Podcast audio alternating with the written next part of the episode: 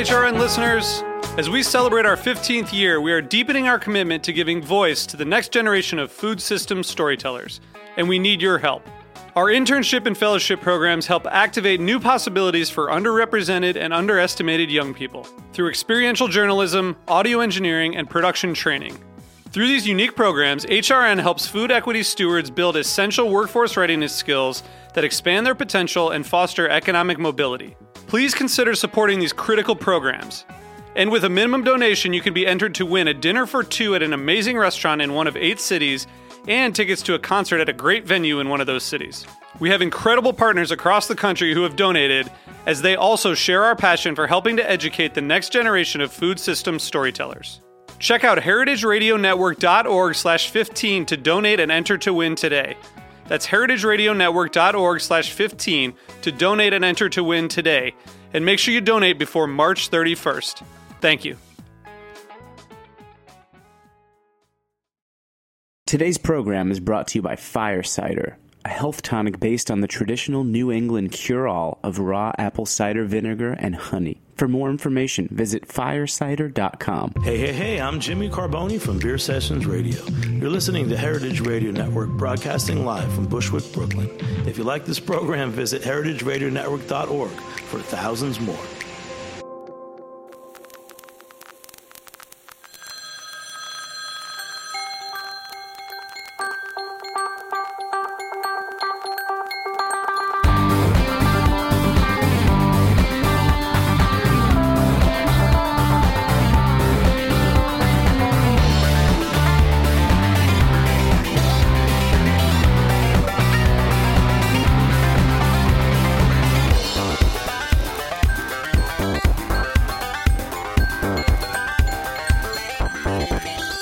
Welcome to Let's Get Real, the cooking show about finding, preparing, and eating food on Heritage Radio Network with me, Erica Wides, your host. And as I'm sure that I've said many, many times before, like everything else I say to you many, many, many times before.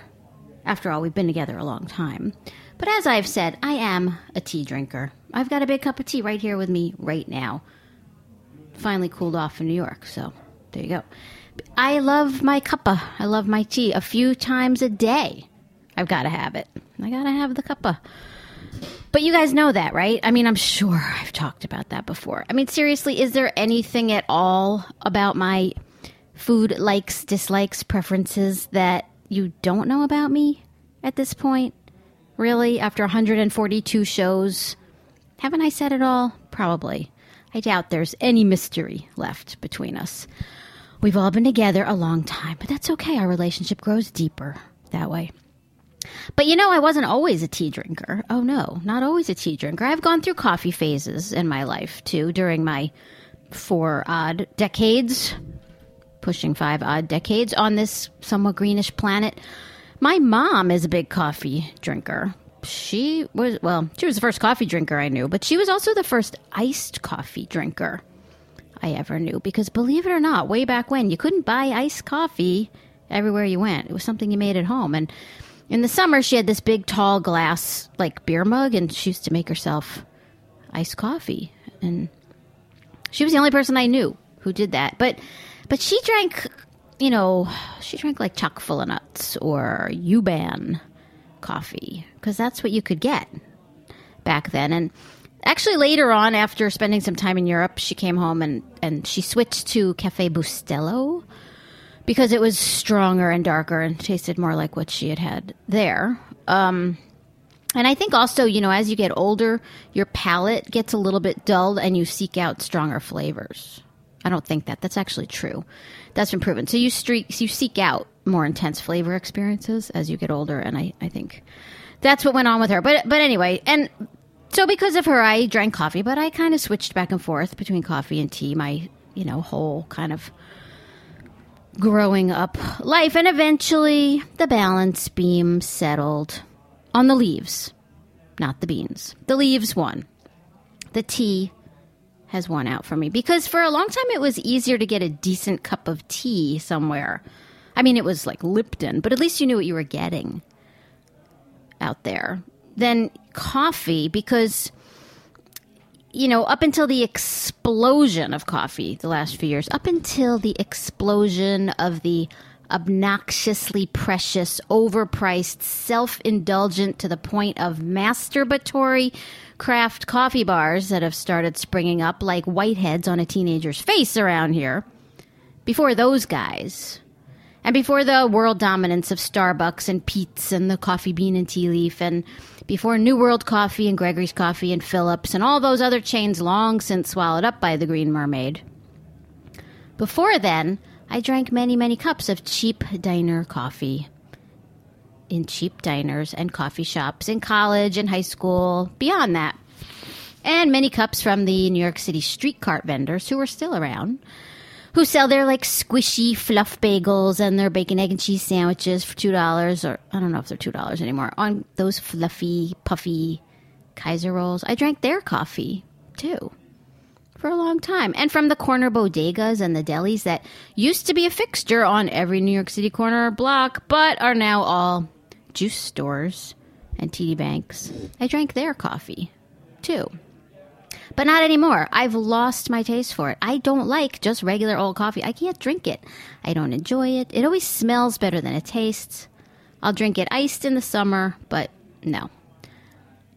It's all about tea for me now. And also, my caffeine threshold seems to have kind of dropped.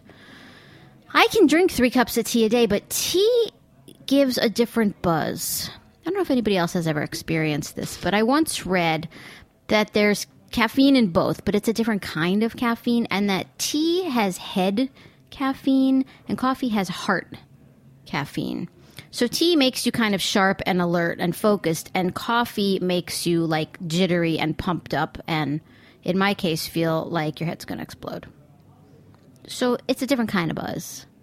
No palpitations, no clenched jaw stress, just like a good solid lift of energy to get me through the day.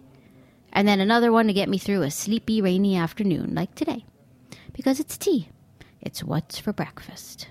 Now, I, as a chef and as a food professional and as a resident of this borough, this brand of a borough, I, I can appreciate the craft and the dedication of the creatively bearded, suspendered, unsmiling, sanctimonious, self involved guys who spend seven minutes pouring six ounces of hot water over a hand wrought copper basket lined with a hand blown glass beaker and lined with a hand knit lamb's wool filter to create the $7 six ounce cup that he then hands off to an even more douchebaggy filled sucker who's willing to pay for it. I guess I can appreciate that, the craft and the dedication behind that. Sort of. I mean, I suppose in a absurdist, what the hell have we come to, maybe kind of way, I guess. Sort of. Not not really. No. I can't. It's just stupid. Jack's giving me the big thumbs up. He agrees. I'm the sucker that pays for it. No, yeah. really? Not always. I'm. I'm, starting to do that less. Right, I just get drip coffee now. Well, that's okay. Okay. Now, when I went to Europe the first time, way, way back in my junior year of high school in 1984, go ahead, do the math. I don't care. That dollar was still really strong. Okay, there was a time when the dollar was almighty in the post war years during the Cold War, and travel to Europe was affordable even for my single parent mom who was raising me on her meager salary.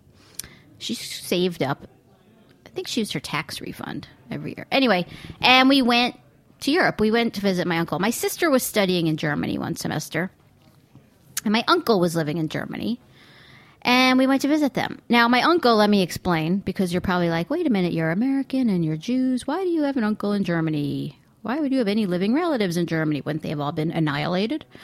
Well, yes and no. He's an American, and he was actually born in Germany when my mom and her family were escaping.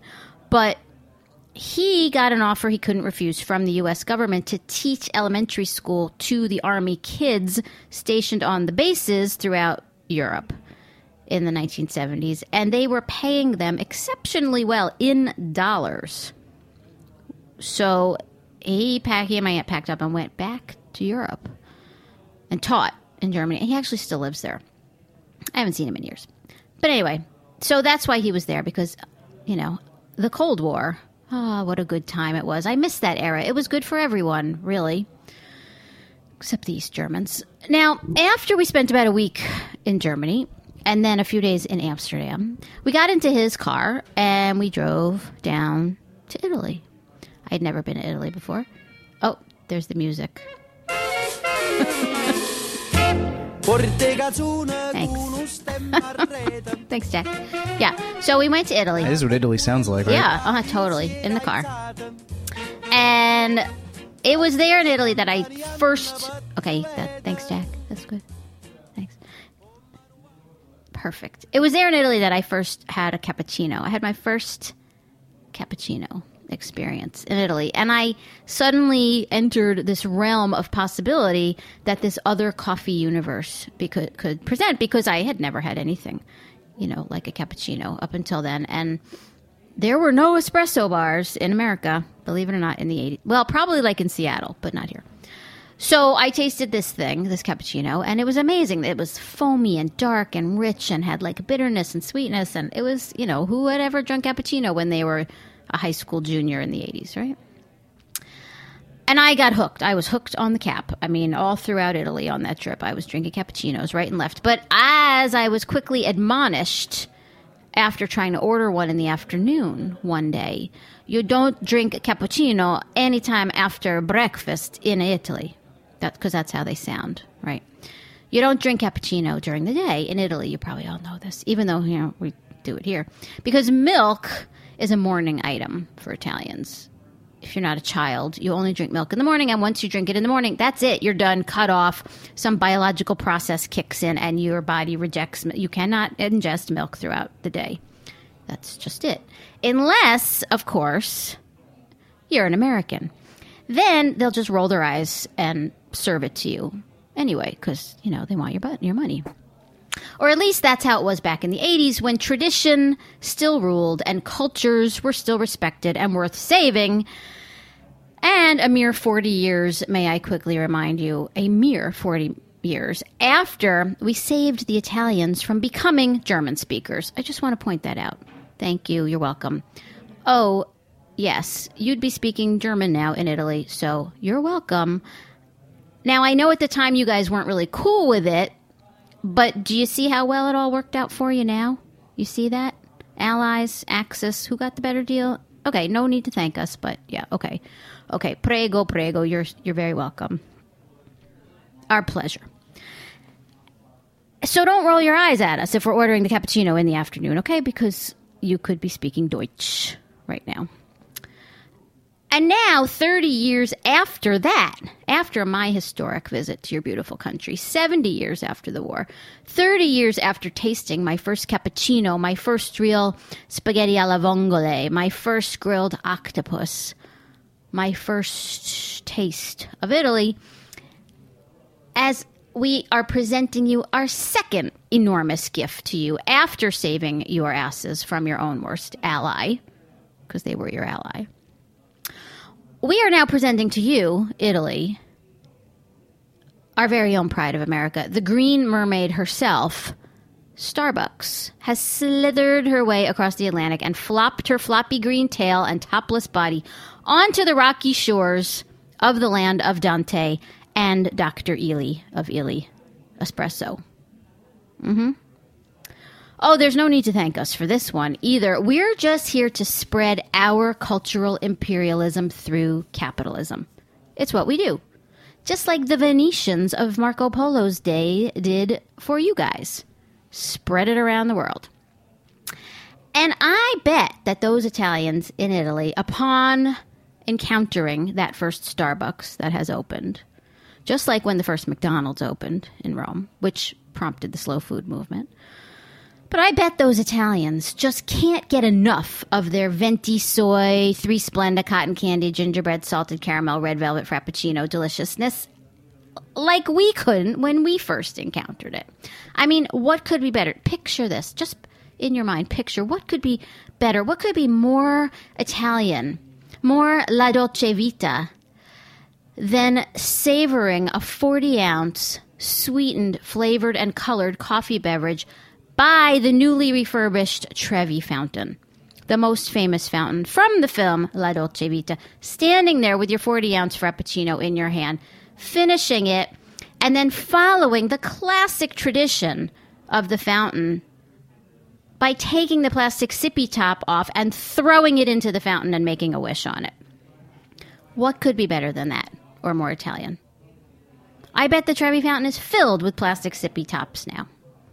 And people's wishes are coming true. It's so awesome. It's just like in the movie. Now, don't thank us yet again. No thanks necessary. I mean, you guys, you invented the cappuccino. We just made it so much better by enlarging it, which is what we do best, and flavoring it, which is what we do even better. We should be thanking you, Italy, for that. Grazie mille, Italia. Grazie mille. Oh, con piacere, America. Con piacere. It's our pleasure. Oh, no. Oh, no. Let us thank you. We're going to take a short break.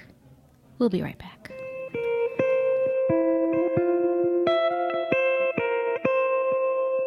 Today's program was brought to you by Fire Cider. Did your grandmother ever tell you to drink raw apple cider vinegar? It's good advice and more common than you may think. For generations of New Englanders, a tot of vinegar was a morning ritual. Taken daily, a tablespoon of unfiltered apple cider vinegar can help support immune function and digestive functions. To the base of certified organic apple cider vinegar, Fire Cider added whole, raw, certified organic oranges, lemons, onions, ginger, horseradish, habanero pepper, garlic, and turmeric. They let this mixture steep for six weeks at room temperature to preserve the living vinegar culture and delicate flavors of the ingredients. Lastly, they blend a generous helping of raw wildflower honey into the mix. The result is potent but balanced, offering layers of sweet, tart, and spice. Fire cider tastes great on its own or as an addition to tea, juice, or salad. Fire cider ships direct from their online store and is available at over 500 locations nationwide. Use their store locator to find one near you and ask for a free sample. For more information, visit firecider.com. Wow, fire cider. Sounds like everything I eat. Amazing. I bought some of that once actually at the market. It's still in my fridge. I forgot all about it. I'll have to drink it now. Anyway, welcome back to Let's Get Real, the cooking show about finding, preparing, and eating food on Heritage Radio Network uh, with me, your host, Erica Wides. Now, back to my trip. That remember the trip to Italy? Now, after returning from Italy that spring and heading off to college in Manhattan the following year, I found in New York that there were places in the city, downtown, that served the cappuccino and espresso and all of those coffee drinks that I had discovered in Italy pre Starbucks. Now, these were not coffee chains, these were little, old, charming Italian cafes, mostly in what was formerly known as the Village and is now just NYU. These little cafes that had been around for, at that point, a hundred years. Cafe Reggio, Cafe Dante, Cafe Figaro, they all used to be there. Mm, they're all gone now. Now they're like CVS and Juiceland. The same places that my beatnik father had actually frequented 40 years prior when he too was a student in New York City in his black turtlenecks, which I was then wearing because we're the same size. And those cafes at the time were full of smoking, brooding art students and smoking shriveled old Italian men and smoking tourists and smoking everybody. But, and this is what kills me, but it was in the late 80s so you still could smoke. But the fat phobia of the following three decades to come was just beginning to grind up to full gear. And I, stupidly buying into that, wouldn't drink the cappuccino because they were made with whole milk. And in the pre Starbucks coffee bar era, nobody stocked any other milk for coffee yet. It was just milk. Do you want milk? No, I do not want milk. Do you have skim? No, we do not. We just have milk. Or cream. If you were in a diner, it would be cream. Or creamer. Creamer in a jar full of dry powder that was kept in the coffee room at your office. Luckily, I didn't work in an office. And believe me, it was just plain creamer flavored creamer back then, too. The creamer was only flavored like creamer back then. I know, yes. I know, really. It's hard to believe, but it was a long time ago. No, I'm telling you, there were no flavors of creamers back then, really. And no choice of soy or almond or skim or 2% either, okay? Really. I, can I continue, please? Okay, thanks. So, what to do? I couldn't possibly drink the evil whole milk, having been scared shitless and in- indoctrinated that it would kill me. I couldn't drink straight espresso because it was too strong and also too small. Okay, I'm still an American, cosmopolitan as I may be. I want some quantity. Who wants two little sips of coffee? Right in that little tiny cup. I mean, you should see the size of the mug that I use in the morning for my tea. You could use it to bail yourself out in a sinking ship and survive with that thing. So while out one night with a friend at one of these places, she orders an espresso macchiato. What's that? I asked. Macchiato. It's an espresso, she said, but with just a dab of steamed milk foam added to it.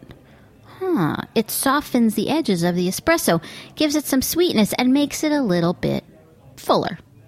Bigger. Huh, I thought. Macchiato. Hmm, macchiato means stained in Italian because the espresso gets stained by the milk. Now, it's the opposite drink of a latte macchiato, which is steamed milk with a dab of espresso, the opposite ratio, which is often given to children in order to indoctrinate them into the art of coffee drinking. It's the starter drug, the gateway. My sister, who as a child was allergic to chocolate and practically everything else on the planet, couldn't join me every morning in our tall glasses of cold milk mixed with Nestle's Quik, instantly dissolving chocolate milk powder, which I used to drink, and also the strawberry Quik, which I used to drink, which I can still smell in my head. And was used as a bribe, basically, to get us to drink milk, and which I can't ever even think about how much sugar was in that, and that we consume that every morning.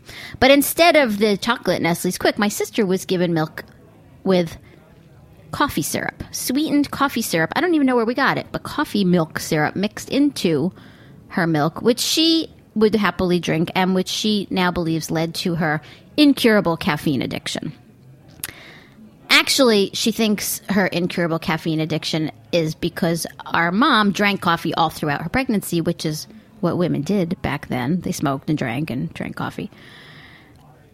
And that my sister was born addicted caffeine. Now, I totally believe it. I mean, you can be born addicted to heroin, you can be born addicted to meth, so why not be born addicted to coffee, right? I mean, who knows? I wonder if children of women who smoked while they were pregnant are more likely to be smokers themselves.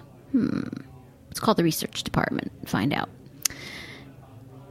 Now, my sister, who knew it, was basically drinking the 1970s American version of the latte macchiato as opposed to the espresso macchiato. So sophisticated.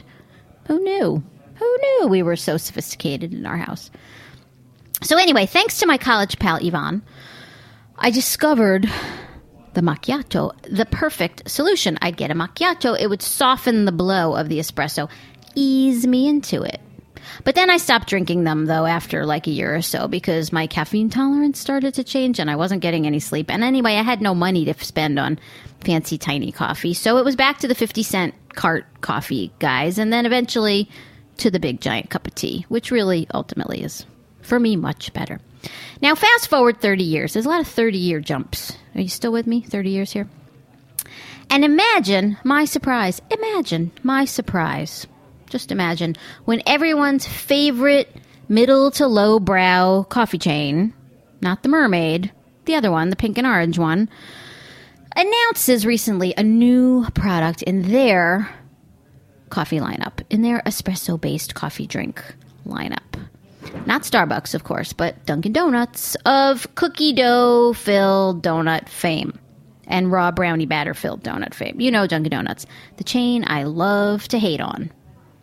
I love all their disgusting iterations of a once very simple, round, occasional baked treat. Dunkin' Donuts has introduced America to the macchiato, or what they're calling the macchiato.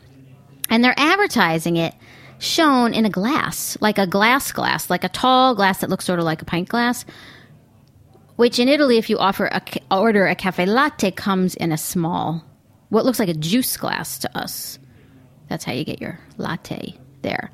So Dunkin' Donuts is running all these ads, and they have these giant posters up around New York of their macchiato, and it's in this big tall glass. And I'm thinking, wait a minute, a glass? Where's the glass? Do you stand? Is it like being in Rome? Do you stand inside the Dunkin' Donuts at a little like raised counter, like a little bar, smoking and drinking your macchiato out of this glass, and then you just leave it behind? Like you don't take it with you, or do you take the glass with you and you carefully set it into the cup holder in your Chevy Suburban, and then later in the day drive back around through the drive-through and return the glass or something?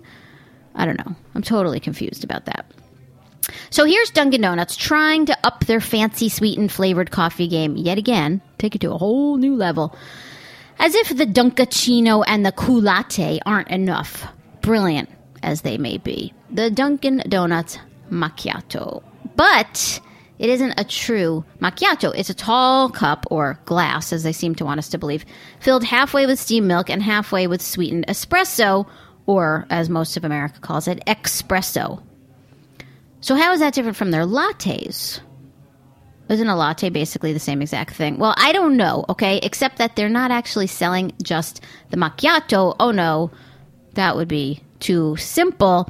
That would be like just selling coffee creamer or just selling hummus. Neither of which could ever be consumed here in America in their plain, original, unflavored state because that's just like not done. It has to be a flavor. No, this is not just the macchiato. This is the snickerdoodle flavored macchiato. Snickerdoodle. Snickerdoodle macchiato. Snickerdoodle macchiato. Jumbo shrimp. Uma Oprah. Contradiction. Do we get this? Snickerdoodle and macchiato are two words that should never, ever appear in the same sentence or name or anywhere ever. There's two words that don't belong together. One of these things just doesn't belong here. Can you tell me which one it is? The snickerdoodle, if you're unfamiliar with that, is a cookie. Okay, it's a classic American sugar cookie made from a simple dough of creamed butter and sugar. You cream the butter and the sugar. You throw in an egg or two. You add some flour, a little vanilla, salt. It's your basic Christmas cookie dough that you roll out, cut into little shapes, decorate. But you take this dough instead, you roll it into little balls. You roll those in a mixture of cinnamon and sugar, more sugar, flatten them out and bake them. There's your snickerdoodle. Fine. I have nothing wrong with that. I have no idea about the name or the origin of the snickerdoodle, by the way, because the research department went out to lunch and they didn't do it for me this week, but it doesn't matter. It's irrelevant. The point here is that the snickerdoodle, even its name alone, is the most middle American Marge from Fargo flat accented cookie. Which, while delicious and serving a purpose and holds a place in the cookie pantheon, should not be associated with, let alone be added as a flavor to a classic coffee drink from Italy. Just saying. The only thing worse would maybe be like a red velvet cake macchiato. Okay? What? Oh, the research department said that they were just out on a break having red velvet macchiatos. Oh, but it was for breakfast, so it's okay. They had, oh, okay, full of milk, just for, fine. As long as you didn't have it this afternoon. Okay, stay classy, research. And in the pantheon of flavored sweetened coffee concoctions from Dunkin' Donuts, the odd thing with this one is that they tend to flavor those drinks with flavors from things that are already pre made or prepackaged, like the Oreo or the Chips Ahoy or the Girl Scout cookie flavor. Right? Those are already sort of pre made industrial things. Ironically, snickerdoodles are almost always a home baked cookie, not a packaged one. As far as I know, there aren't maybe there are commercial snickerdoodles, but to me they're like a homemade cookie, or at least you buy the dough and roll it in sugar yourself because you know that's baking. But who knows? Maybe there's a snickerdoodle flavored Oreo out there. I have no idea. The mind reels. I mean, I could go on ranting about this one forever, but what's the point? I I can't fight it, so I give up on that one. But while we're on the subject, Dunkin' Donuts also has to complement the snickerdoodle macchiato. They've also introduced its food pairing because appropriate food pairings with drinks, you know, is important. So to complement the Snickerdoodle macchiato, they've introduced the Snickerdoodle version of their croissant, their croissant donut. wait, what? Wait a second. They took the basic croissant, turned it into a donut. Okay, like the cronut. I get that. The snickerdoodle version of their croissant donut. Now, this monster, okay, this is what it is. It's a glazed croissant donut base. All right, so you take puff pastry, you form it into a donut shape, you deep fry it, then you glaze it. That's your donut base. Then it's filled with cookie dough flavored buttercream, C R E M E, drizzled with white icing, and then has a cinnamon streusel crumble on top of it. Um my teeth hurt just thinking about this. I don't even know how to break that one down, where to start, where to begin, so I'm not going to. I'm running out of time, so I give up. But before we go, what's in a snickerdoodle macchiato? Do they have someone's grandma in the back rolling out the cookies by hand, pressing them onto her well aged cookie sheets, baking them off fresh, and then crumbling them into pots of freshly brewed espresso? Um, yeah, sure. Okay. That's exactly how it's done. Oh, but then she just adds a little bit of the syrup to it. The syrup just contains a few fresh key ingredients like milk and freshly brewed espresso. Oh, that's good. And sweetened condensed milk and sugar and high fructose corn syrup, water, brown sugar, natural artificial flavors, potassium sorbate, and salt. That's all. Viva Italia! Ciao bella, bellissimo, delicioso. Oh, and by the way, a small snickerdoodle macchiato, which is 10 ounces, has 31 grams of sugar per cup, FYI. You're welcome. Basically, what a can of Coke has, or two Krispy Kreme donuts.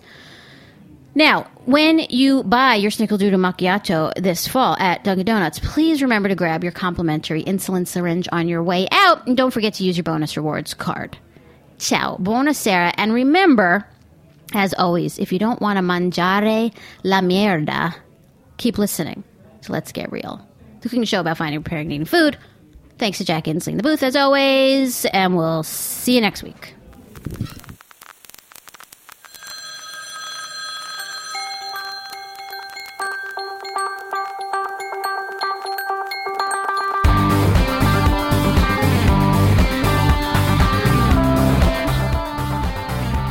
Thanks for listening to this program on heritageradionetwork.org. You can find all of our archived programs on our website or as podcasts in the iTunes Store by searching Heritage Radio Network. You can like us on Facebook and follow us on Twitter at heritage underscore radio. You can email us questions at any time at info at heritageradionetwork.org. Heritage Radio Network is a nonprofit organization. To donate and become a member, visit our website today. Thanks for listening.